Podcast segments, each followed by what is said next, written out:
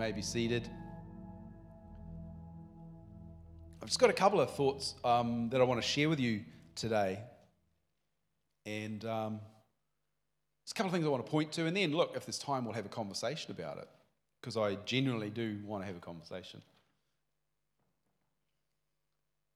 Um, one of the things that I wanted to um, talk about today is the subject of stewardship. And I purposely haven't branded this under the Fundamentals of Faith series that we started last week because I had a long time ago decided that I would talk about this today. Uh, and I didn't want to just make the excuse to slide it under fundamentals. I intentionally had this subject on the calendar. Um, and you'll see there that I've just put up there the stewardship is the responsibility of wisely using all that God has given us. That's what stewardship is it's taking care, it's taking responsibility, being faithful, diligent, and obedient. But I want to say right at the outset, because those of you that have been in church more than one, one or two Sundays will often see this heading, hear the preacher get up and think, oh, he's going to talk to me about my money. And you pucker up, you look at me over your glasses, but that's not what I'm doing today. Actually, what I'm doing today is I'm actually coming to talk to you as the leader of the church about the church's responsibility for stewardship. So you can relax a little bit. But I do hope God speaks to you. Because I expect that you'll hear things about your personal stewardship, but my intention today is to open up and to speak about stewardship from the perspective of the church. So, what is stewardship and why would we talk about it? And um, I'm not going to I'm not going to speak to every single one of these passages, but I was just going on a browse because Jesus talked about this quite a lot. And um, for those of you that, because I know um, everyone loves to read the Bible, eh? Roaring, thunderous response from the crowd. Everyone loves to read the Bible. Yes, awesome. So, for those of you that like to read uh, the Bible uh, in that order, you could take a photo of the slide. Um, but pretty much, this is just me jogging through a couple of pages in the book of Luke as Luke records the teaching of Jesus and Jesus speaking about stewardship. And, and look, the first one Jesus is talking about in Luke chapter 12, verse 35. He's basically saying, Look, be ready.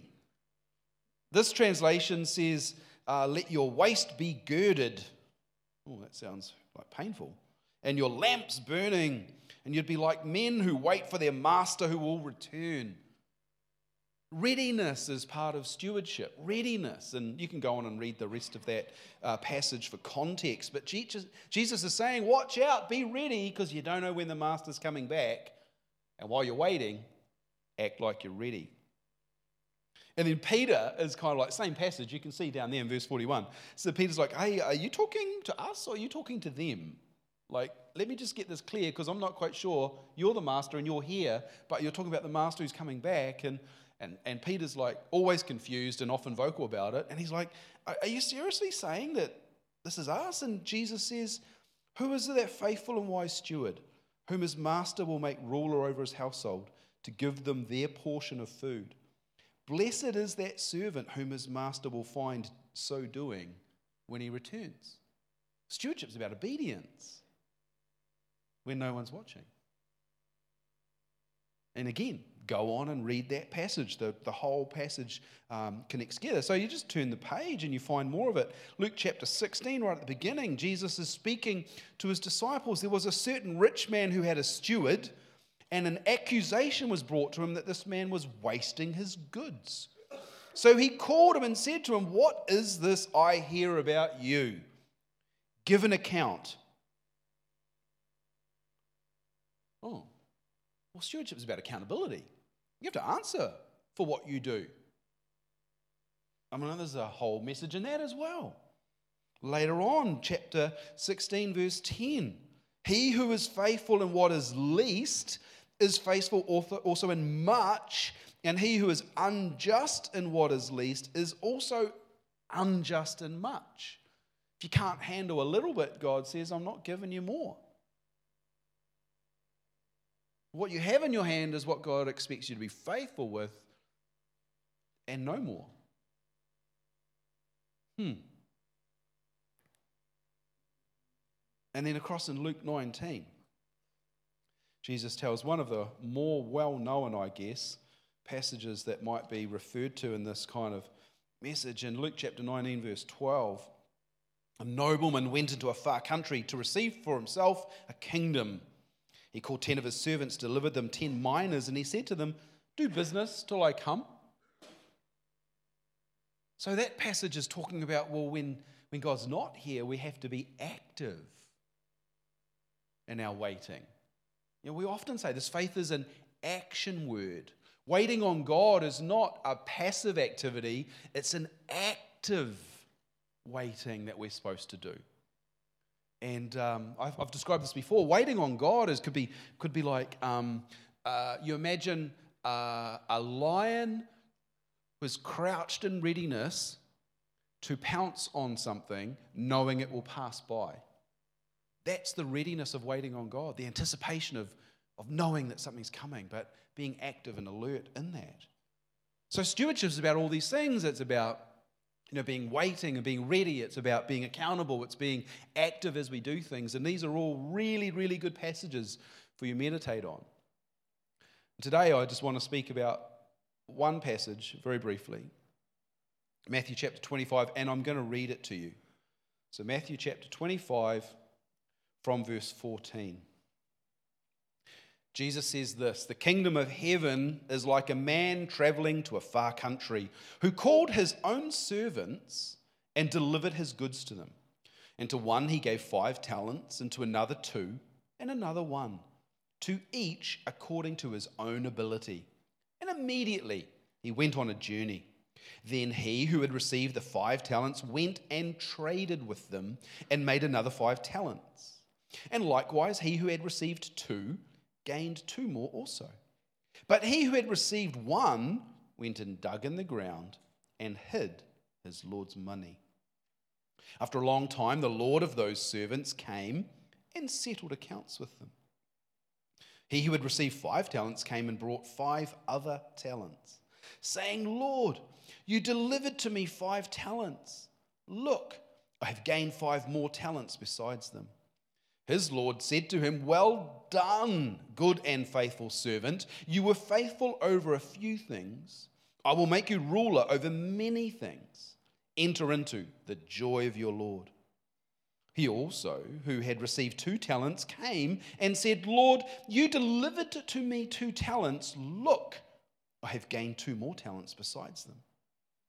His Lord said to him, Well done, good and faithful servant. You have been faithful over a few things.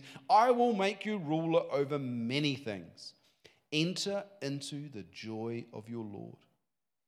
Then he, who had received the one talent, came and said, Lord, I knew you to be a hard man, reaping where you have not sown, and gathering where you have not scattered seed. And I was afraid. And I went and hid your talent in the ground. Look, there you have what is yours. But his Lord answered and said to him, You wicked and lazy servant. You knew that I reap where I have not sown and gather where I have not scattered seed. So you ought to have deposited my money with the bankers, and at my coming I would have received back my own with interest. Therefore, take the talent from him and give it to him who has ten talents. For everyone who has, more will be given and he will have abundance. But from him who does not have, even what he has will be taken away. And cast the unprofitable servant into the outer darkness. There will be weeping and gnashing of teeth. Not such a happy ending to that passage, but the, the, the parable is there for us to understand as regarding to stewardship. And as I looked through it this week, I just had four thoughts about it. Stewardship, for me, is understanding that everything we have is not ours. Ownership is not ours. Everything is the Lord's. Easy to agree with, not easy to act on. There's one thing to say, hey, yes, everything's God's, until He asks you to do something you don't want to do. Submission is only ever truly tested when we're asked to do something we don't want to do. Look at verse 14 and 15. The kingdom of heaven is like a man who called his servants and delivered his goods to them. His goods. His goods. All that we have is in our hands, and we better hold it with open hands because what God has given us. And so I'm thinking about this from the church, and I'm looking at the legacy that we have of 35 years of many generations who've prayed faithfully and, and lived dynamically as the community of faith. But it's all God's. And it will remain all God's. And this is the, the way that um, I've come to see the principle of stewardship. The other thing that we should point out is that stewards have no rights. Owners have rights. Stewards, however, if you look at the text, have responsibilities. Verse 16, he who had received the five talents went and traded them and made another five. And likewise, he who had received two gained two more also. There's a responsibility that, that I feel as the leader of the church, as part of the eldership, that what we have in our hands that God has blessed us with, which remains His, we have a responsibility to be faithful and obedient stewards of that. Same applies for you. We have responsibilities, but not rights. Years and years ago, I had a career in coaching people with money, and the ones that would got, get themselves in the worst trouble were the ones that thought they had the right to spend what they earned. I have the right to be happy. I have the right to enjoy the fruit of my labor. I have the right to do this.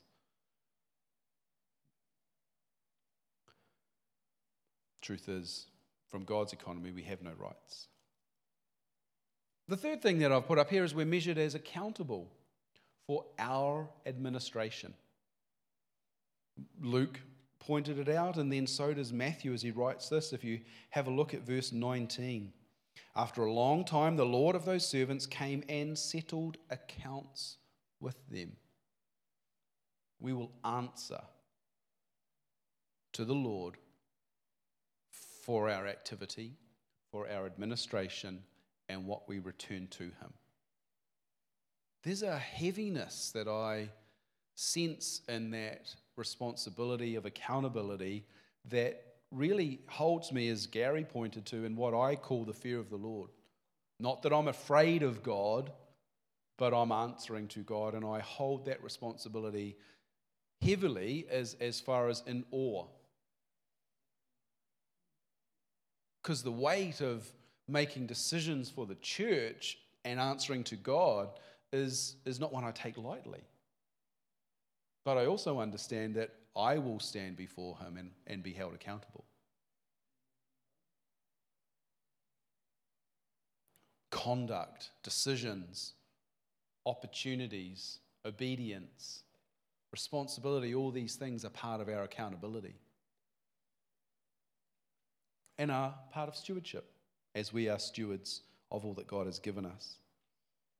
And the final thing that I point out in this passage is rewards will be given to faithful stewards who do the master's will. Rewards. This is a good news book that is given to us as a gift by a father who wants to reward us. This doesn't mean life's all rosy. But in verse 20, he who had received five talents came and brought five others. Lord, I've gained you five more. And his Lord said to him, Well done, good and faithful servant. You were faithful over a few things. I will make you ruler over many things. Enter into the joy of your Lord. So, not only is there increase into the responsibilities, increase into the stewardship, increase into the accountability, but there's the Come and hang out with me and enter the joy of your Lord. The, that intimacy and the expression of the favor and the pleasure of God that's experienced. That's a good reward right there. So, certainly, as I try and be a faithful steward, I'm certainly also anticipating, in step with God, seeing the rewards of God. So therein lies the thoughts from the passage. And what I wanted to briefly point to was what we at the uh, eldership level, and which you will very shortly be aware of, what we're calling Project 1310. Uh, for many, many years, uh, I've been wrestling with what do we do with what God has given us in our hands, being the assets of the church. And I've spoken about it publicly several times, and we're going to speak about it more because, uh, like a snowball, it's gaining size and momentum as we feel the Lord opening uh, doors and timelines. But essentially, what it boils down to is we wrestled with this as eldership. The eldership came to the point where they came into agreement where they said, Look, this property will not contain the vision we have for this church for the next 25 years. Now, that's a long way away. Uh, yes, it is. But we're also having to think long term. God is a multi generational God. God is outside the tenure of one man, He's about His kingdom coming to this region. Uh, so, so the elders have wrestled with that for many years. Last year, we, we sort of came out and said this publicly and said, This is what we're thinking, and this is what we might do. And, and we want feedback, we want conversation, we want to talk about it, and, and those conversations have been happening. We look around the building, and, and if you were here on Thursday with Carla, you would have been helping her put buckets out. Because we had an incredible downpour, and when we get a downpour, the building cries on the inside. It's leaking in more than one place. And we're doing our best to take care of things, and there's a couple of people that have uh, taken on it themselves to, to do some repairs, which is awesome to minimize the damage. But the reality is, the elders have looked at this building and said it's not worth spending too much money on.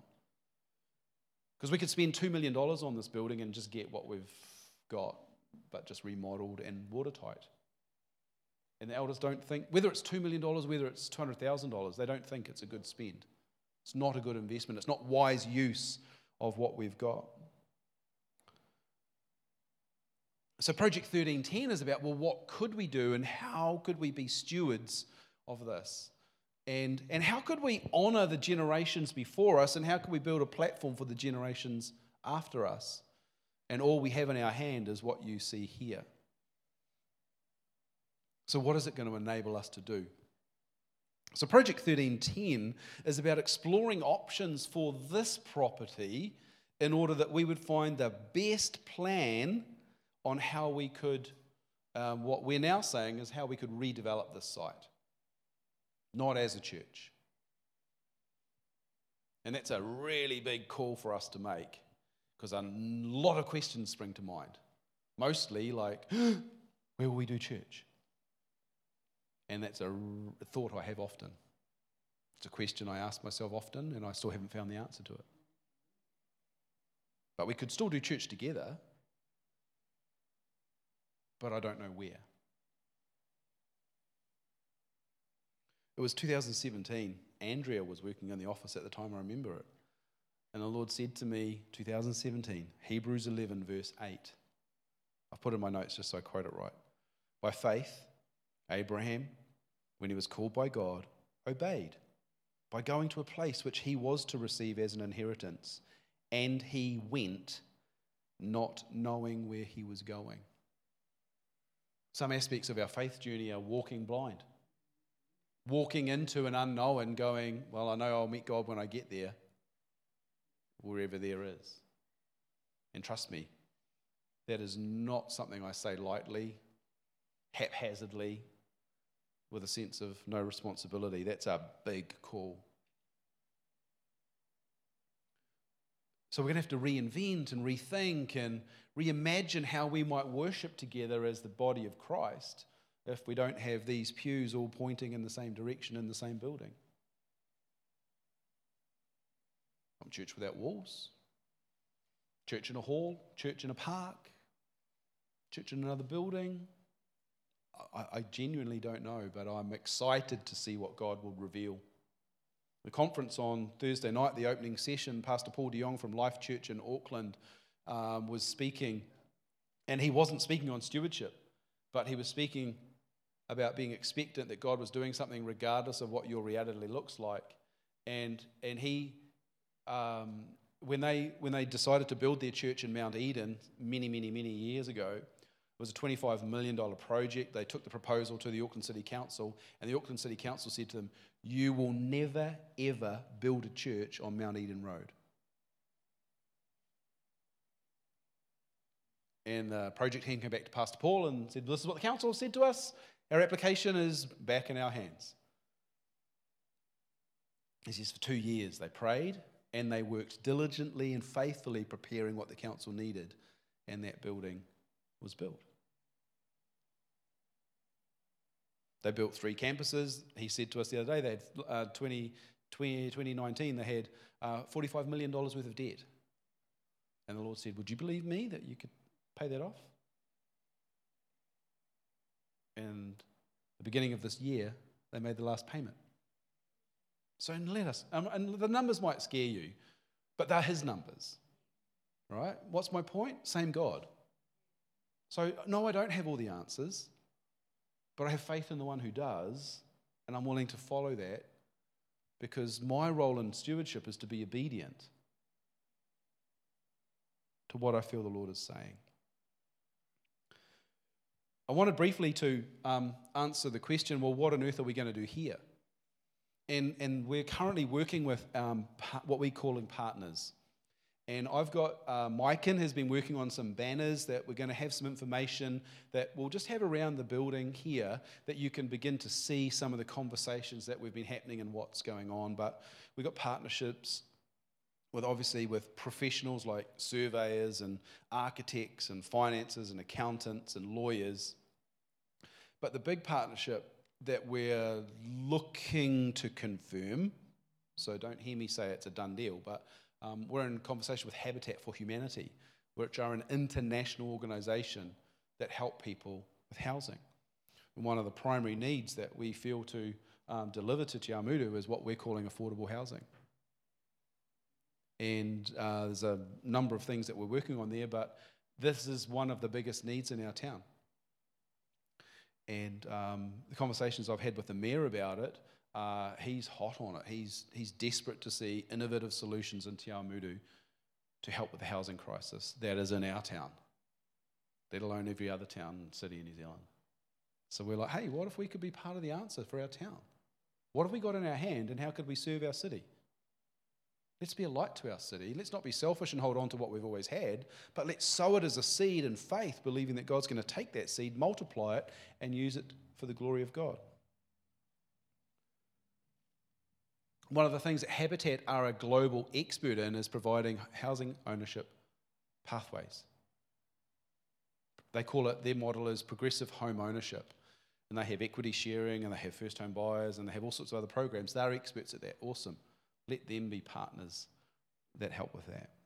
But we want to see more people own their own home. We also want to contribute to what I call the social fabric of our community. What does that mean? That means actually being active in the community, meeting needs. This is a fantastic opportunity. And don't, don't get this wrong, don't get my motives wrong, but man, we can spin this in the media to get goodwill for the church. And I didn't say our church, I said the church. Christians doing good in the community in practical ways. I think that's a good idea. But contributing to social fabric and how people live and building community, fostering community. So, the, the, the scheme that we've got for the site, which I hope to be able to give you uh, early in April, has green space for shared living, fostering community. And lastly, as per Matthew 25, I feel a responsibility to return some kind of uh, financial return to all stakeholders, which includes the church. The church is one stakeholder, but the community is also another stakeholder. Homeowners are a stakeholder, home occupants are a stakeholder. How do we provide a financial model that means everybody wins? And in speaking with um, Caroline's boss, Mark, who's our accountant, uh, the firm's our accountant on Friday, uh, Thursday, Friday, whenever it was, he's like, man, there's so many people out there creaming it in the property market, but the end user is getting the raw end of the deal. Affordable houses advertised in Te Awamutu, $575,000 for a first home buyer. In Hamilton, that's 800,000 for an, it's called an affordable house. I reckon we can change that. So these are what we're trying to achieve, and, and I share them with you um, because I want to be accountable to you. We're making decisions as an eldership. We're, we're trying to have conversations with people as we go. And please, if you've at any time got anything that you'd like to talk about, then please come and find me. I want to finish with this. Why are we doing this? Rereading it this morning in a different Bible, so hopefully I get it right from this one. John 14. Jesus is having this conversation. There's this little phrase that jumped out at me this week in all that we do. And John, he said, um, Jesus says this, John 14, verse 13. Whatever you ask in my name, that's awesome, that I will do, well, that's also awesome, that the Father may be glorified. Yeah, so whether it's um, uh, someone coming to Christ, whether it's someone being healed, whether it's someone um, receiving um, freedom from bondage, when, whatever we do, we should do for the glory of God. And I look forward to this process. I say that with trepidation, but I look forward to it and standing up and giving testimony to what God's asking us to do in loving our town in practical ways. That God would be glorified. I do believe it's possible. You know, the, te- the reason Paul de Jong told that testimony on Thursday night was because their eldership had a vision that they would sow $20 million a year into community needs. And they said, the only way we can do that is we've got no debt. Lord, what do you reckon? And God says, Well, would you believe that I could get rid of that debt? And He has. So this year, they'll sow $20 million into their community. And God will be glorified.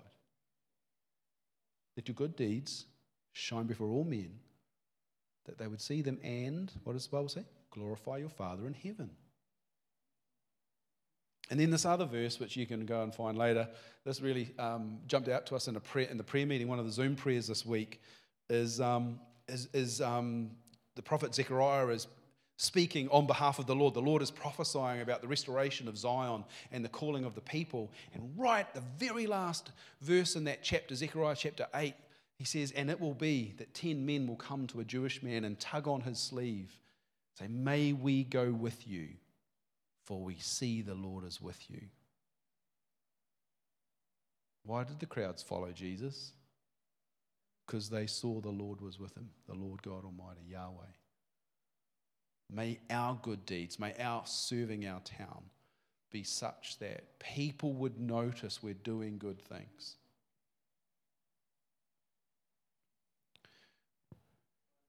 That they would glorify God.